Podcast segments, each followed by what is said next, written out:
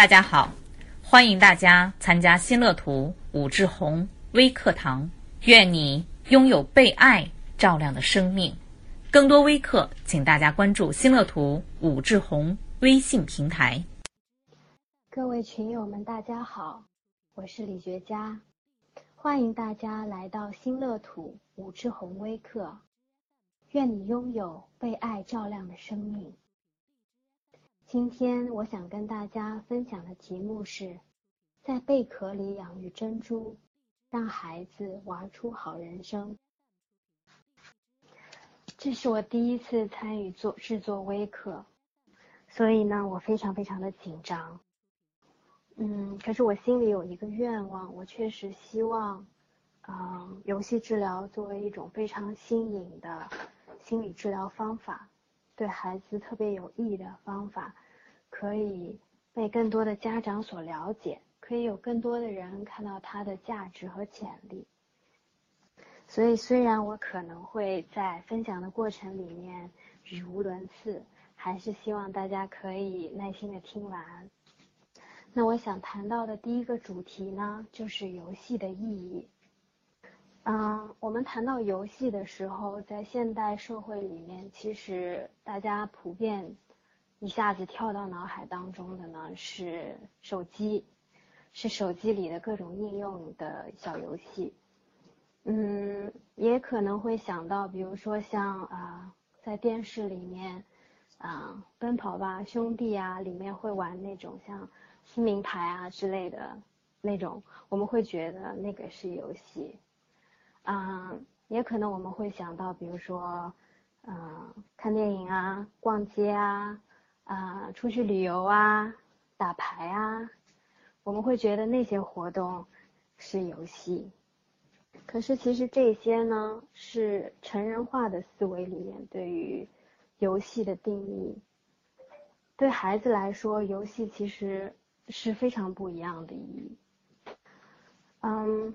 孩子其实是从一出生开始就有丰富的游戏体验的，这种游戏发生在各种各样的情形之下，可以在各种场合，可以在各种时间。孩子的游戏显得没有什么目的性，他并没有特别明确的一定要获得什么结果，他更多的是因为感兴趣，所以他是很自然的。所以孩子的游戏。啊，在孩子世界里面，游戏是一个非常自然的表达方法，远远超过于表达。游戏常常还是一种啊，孩子自我发展、啊探索自我，以及和这个世界建立关系的方法。比如说，嗯，一个小孩儿很小的时候，小婴儿，然后就把自己的小手塞到嘴巴里面。啊，非常甜蜜的吸吮，吸的特别开心。其实对我们大人来讲，我们并不理解它的意义，但对孩子来说，他其实获得了一种啊自我安抚的方式。他发现，哎，即使妈妈不在身边的时候，我也一样可以自己安慰自己，让自己的焦虑降下来。再比如说，可能再稍微大一点，会把各种玩具放到嘴巴里面。那对于孩子来讲，他会用他的小舌头去舔这些玩具，然后啊，这些玩具的各种质地就会刺激到他啊口腔里的很多神经，那他还他就会感受到这些不一样的质地，他就开始学习，知道哦这个东西是这个样子，那个东西是那个样子的。而当孩子再大一点的时候呢，他可能会到处乱爬。啊，爬行的时候会摸来摸去的，把什么东西都要摸一摸，然后可以推的就推，可以可以踢的就踢，啊，什么东西都想要去体验一下。那对他来讲，这种这种游戏就是在他探探索周围的世界，就在是他就在学习周围的世界到底有什么呢？小朋友还很喜欢啊模仿小动物，比如说。模仿小动物的叫声，然后它的神情、它的动作，因为其实啊，跟小动物很相似，小朋友也是啊，也是很难用语言来表达他们情感需求的，很难讲得清楚。所以，他向动物学习到啊，我其实生气的时候我可以怒吼，我可以用我的，我可以耸起肩来表示我很生气，我可以发出大声音。他学习到怎么样去啊宣泄自己的情感，用非语言的方式。孩子还特别喜欢去啊玩捉迷藏的游戏。那捉迷藏的游戏、躲猫猫的游戏，其实各种各样的。啊，很简单的就是那种，就是用小手把眼睛捂起来，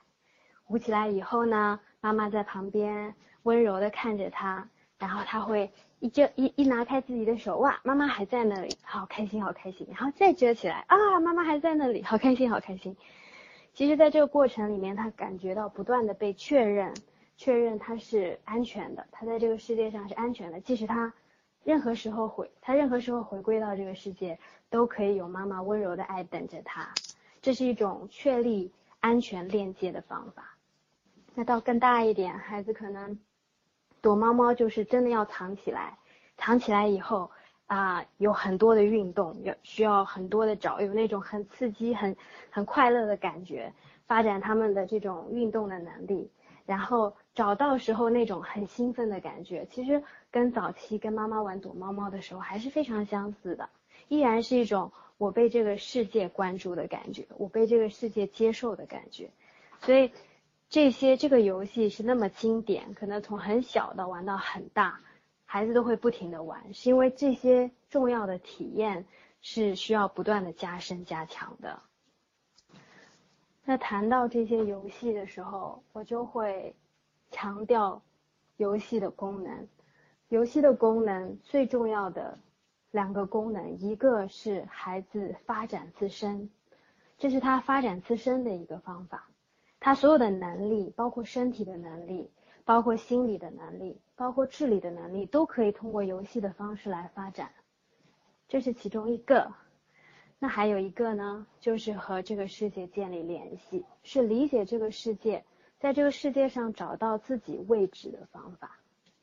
所以对于孩子来讲，游戏的意义可能是非常重大的，是非常深远的，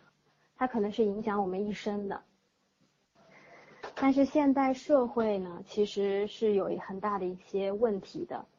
啊，很多家长普遍没有这种对于游戏的理解。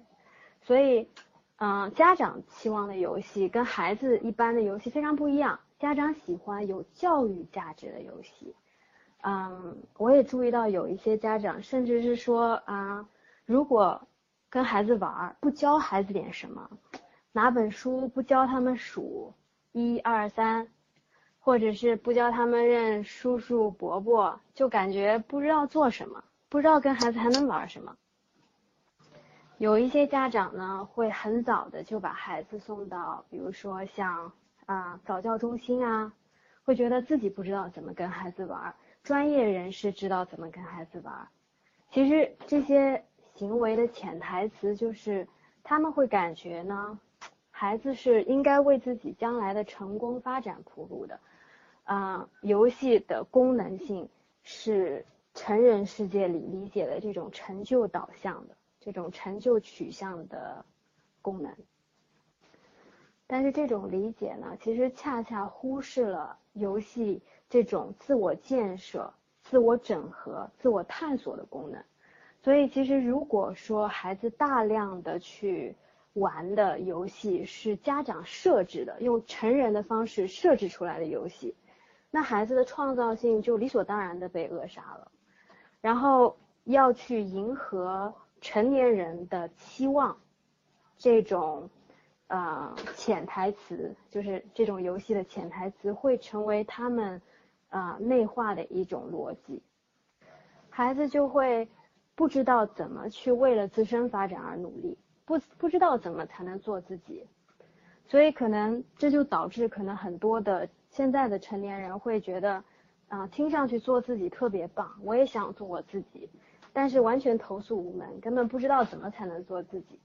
常常就是因为在早期我们的生命体验之中，可能啊家长很很无意识的就就让我们失去了这种能力，没有发展我们这种能力，追求自我实现的能力。那这样说是不是说啊，所有的孩子他们都天生的会玩儿，只要让他去玩儿就是对的，然后就可以有很好的功能了呢？或者游戏的意义和价值就完全实现了呢？我觉得也不是的。嗯，我自己会为了讲这个问题呢，把游戏分成好游戏和坏游戏。但是我想说的是，其实只是为了我讲方便。并不是真的有好游戏和坏游戏。那有这样的一个情境哈，啊，比如说一个小男孩在路边看到一个很脏很脏的树枝，然后他非常开心，然后他把这个树枝捡起来，然后呢在在空中飞舞，呜呜呜的发出声音，然后旋转着奔跑，然后跟妈妈说：“妈妈你看，妈妈快看我。”嗯，就是这样的一个情境。妈妈可以有非常非常不一样的反应，啊，可能某一个妈妈会是看到孩子这样做，然后就非常生气，然后说：“你怎么捡那么脏的东西呢？家里有那么多玩的，你不能玩吗？偏要捡这种脏东西，快扔掉，快扔掉，不要再玩这种脏东西了。”然后呢，这个孩子可能，呃，瞬间你就可以看到他那种。兴奋的那种光彩就从眼睛里面褪去了，啊，他可能还继续玩，也可能已经扔掉了，但是他的表情、脸、嘴角马上就会垮下来，甚至会有一点呆呆的、不知所措的样子，然后，啊，这个游戏的场景就就就打住了。那我们想一想，他在这样的一个游戏体验里，啊，会会获得什么呢？其实孩子在地上捡了一个脏东西或者一个树枝，他用他的想象力，他发展他的想象力，把它想象成飞机，然后这个飞机呢，他还赋予它动能，他会在让它在空中飞舞，他自己也会体验到那种飞起来的快乐感受，在他想象的世界里，他跟着这个飞机一起在飞舞，这是一种充满力量还有充满了创造力的体验。这个时候呢，他渴望的是获得。和他最爱的、最信赖的人情感上的共鸣，所以他转向妈妈：“妈妈，快看我。”但是妈妈的回应呢？妈妈的回应是可能生气的。那对于这个孩子来讲，第一个他感觉到妈妈的不悦。所以虽然妈妈可能告诉他，他不悦的是啊，你拿了脏东西，但这个孩子的感觉是你拒绝了我。我的交流，我我想告诉你我多么开心，我想告诉你，在我想象世界里面，我我感觉自己多么有力量，但是妈妈完全没有接受到，完全感觉不到，然后妈妈还很生气，所以这个孩子会感觉到没有被看见，没有被接纳，同时也感觉到妈妈是不愉悦的，所以可能我不应该做这种探索，我不应该发展这样的自己，可能会有一点点愤怒，有一点点。沮丧，或者是很多的沮丧，还有一些愤怒，那这些情感上的啊体验，就会让他下一次再去做类似的活动的时候，很难唤醒快乐的感觉。他可能也可以会感觉挺开心的，但就会不容易，因为他已经在这个游戏的过程里获得了一些沮丧，还有愤怒，甚至还有悲伤的一些印记。那同样这样的一个情境，啊，另一个妈妈可能是非常不一样的。另一个妈妈看到他很兴奋，然后呢，这个妈妈看到自己孩子这么开心啊，也觉得很开心，忽然间心也跟着飞起来了，然后就会在旁边说：“哇，是你在拿着飞机飞吗？”然后可能就会靠近这个孩子，然后跟着他一起跑一小段，然后。然后可能会安静下来跟他说：“嗯，我觉得我们家里也有飞机，啊，你觉得我们可不可以回去回家继续玩这个飞机呢？”那这个孩子同样的怀着非常多的想象力和喜悦进行的这个游戏，他感觉到，第一是他被欢迎，妈妈也会因为这件他的开心而开心，妈妈会觉得很高兴，然后也可以跟他一起享受。跟他享受到这个快乐的感觉，所以也会跟着他的能量一起，一起同步一下。然后之后妈妈会告诉他，嗯，这个选择其实不是那么的好，因为家里还有更好的选择，我们可不可以一起回去玩？那这个孩子呢，在他被接纳啊，被完全的认可，他的这种努力被看见，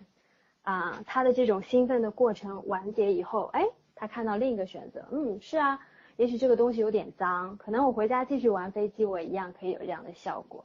所以对这个孩子来讲，他可能会更容易的啊结束这样的一个游戏。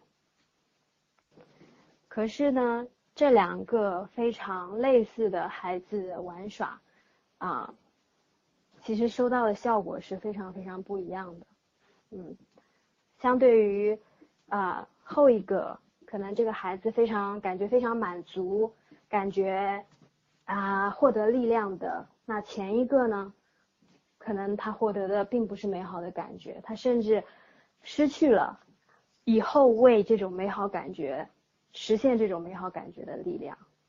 所以我会觉得，前一个可能会是坏游戏，那后一个会是好游戏。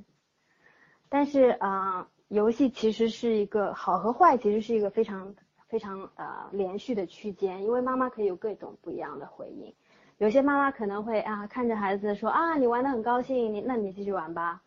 有些妈妈会说哎呀你作业还没有做啊回家做作业吧，有一些妈妈可能会啊啊有有有各种各种可能性的反应，所以根据不一样的回应，可能这个好游戏和坏游戏的区间会落在不一样的点上，